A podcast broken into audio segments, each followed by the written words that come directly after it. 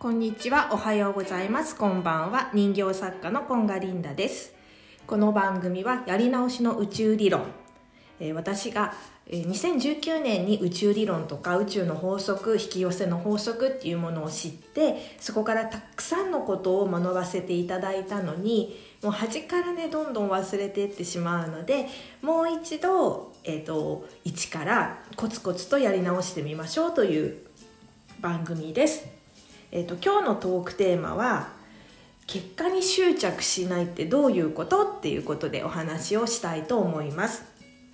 えー、と引き寄せの法則とかね宇宙の宇宙理論って言われるものっていうのが望みを叶えるこう流れとして、えー、と情熱とかワクワクしたものに従って行動する。それをにベストを尽くす。で、えー結果に執着しない。で常にポジティブでいるっていうこういう流れがあるんだけれどもそれのね、えー、と結果に執着しないっていうことがちょっと意味が分かんないっていうかそんなことできないよっていうかさって思ってて、えー、と願い事があるってことはさすごいこうなりたい自分とかこうなりたい未来を常になんかさお祈りするみたいな感じであーって心の中に常にある状態じゃない？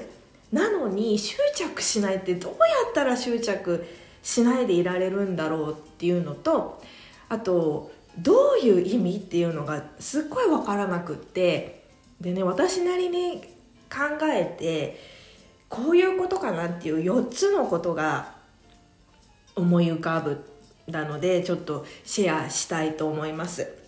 えー、と初めにね一つ目が、えー、と強く強く願ってるってことは今現状に全くこう満足していない状態なんじゃないかっていうふうに思うわけ。例えば、えー結婚したいっていう人がいたとしても結婚したい誰かと誰かいないかなって言って常にこうさ結婚したい結婚したいって言ってるってことは今の現状独身でいるその生活に罰をしちゃってるってことなわけよね。でそれに満足をしていない状況なんだよね。でえー、とまた出てきちゃうけど感情の22段階っていうので言うと満足っていうのが一番フラットな状態なのね。でとあのそう心穏やかで満足で安心っていう心の状態だからすごくいい状態じゃない？だから引き寄せる現実もそういう穏やかで満足した、えー、とことをどんどん引き寄せていくっていう状態なのになんだけれども、えー、と強く強く願いすぎると現状に罰をしてるっていうふうに脳が勝手に捉えちゃうんじゃないかなっていうふうに思ってなんか英語のテストでもさ「私は何々になりたい」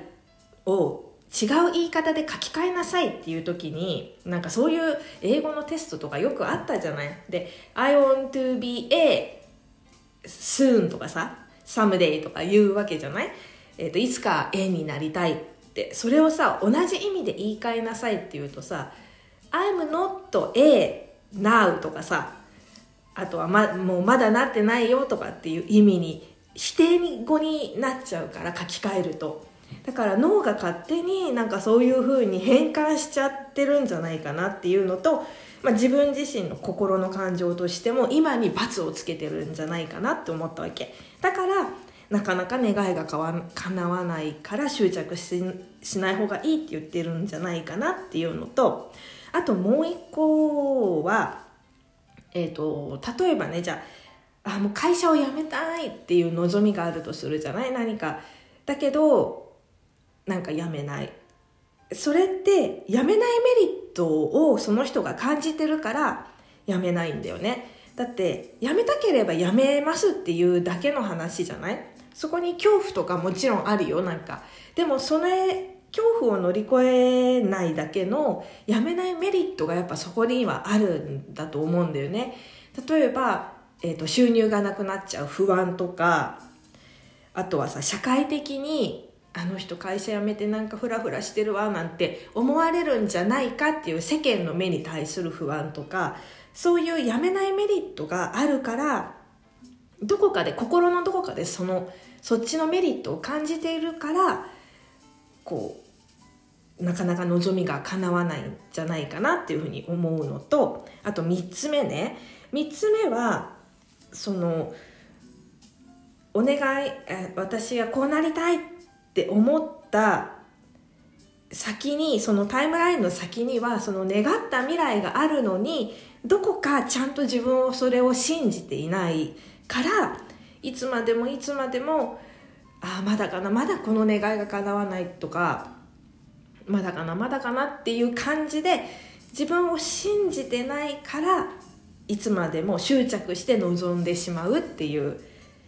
ことがあるんじゃないかなと思うんだよね。もう叶った未来は絶対あるからそこのことを思い浮かべてワクワクしてればいいだけなんだけどあれまだ叶ってない。私だけなんでこんなに叶わないんだろうみたいなちょっとそっちの気持ちが入っちゃってるんじゃないかなっていうふうに思うんだよね。であと最後に4つ目がえっ、ー、と違う結果になっちゃった時にその結果を罰って私たちは思っちゃってるんじゃないかって思うんだよね例えばさ、えーと、同じ人を好きになってしまったとするじゃない？お友達と。で、まあ、2人ともがじゃあこの引き寄せの法則っていうのを知ってたとします。であの人と結ばれたいって同じ A さんも B さんもさって思ってたとしてでもさその男の人は1人なわけだからまあ両方が夢叶わない場合もあるし片方だけ叶う場合もその人と結ばれるっていうことがあるかもしれないんだけれどもじゃあそうなった時にそのその男の子と結ばれなかった人は罰なのかダメなのかって言ったらそうじゃなくってえっ、ー、と本当の願いは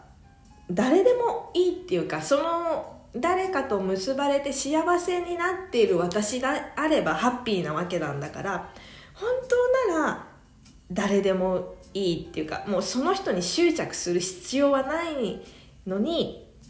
執着してるがためにその起きた結果に対して罰みたいなあ私はダメだった罰みたいな風になっちゃうんだけどでも本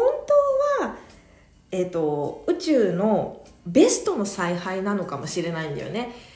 あなたにはあの彼じゃなくって違う彼との未来の方がもうすごいベストなんだよって言ってその違う彼をこの先用意してくれているのに、えーと、それを信じられなくってあ私この彼と結ばれなかった私罰もうダメ私はダメだってなっちゃうからダメあのダメダメというかそのそういう意味の結果に執着しないっていうことなんじゃないかなって思ったんだよね。なんかすごい難しいっていうかさ本当さだってなりたいんだもんっていうかさだってなりたいしだって欲しいしだから常に頭の中にはあるのにそれを手放せって言われることが本当によく意味が分かんないだけどでもきっとこういうことなんだろうなっていう今日言った4つのお話なんですよね。なのでもし何かさちょっとあなかなか望みが叶わないなとかっていうことがあったら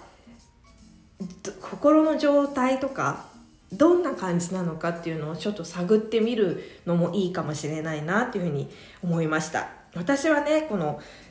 その先に本当に願った未来があるっていうのがまだまだちょっとね信じきれない部分があって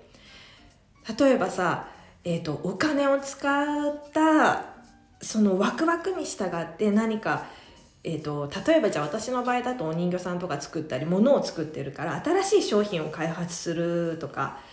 試作品を作るっていうのにもやっぱりお金がかかるんだよね。あと箱代とかさ新しい箱作りたいなって思ってもやっぱりデザイナーさん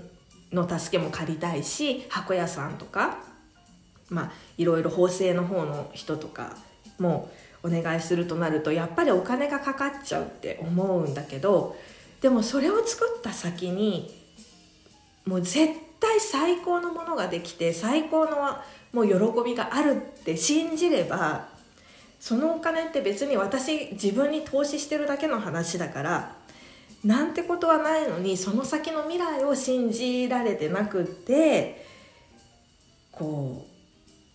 うなんか、うん、思いっきりできないんじゃないかなっていうのがあるんだよね。そうだから、うん、執着しないっていうの本当難しいけど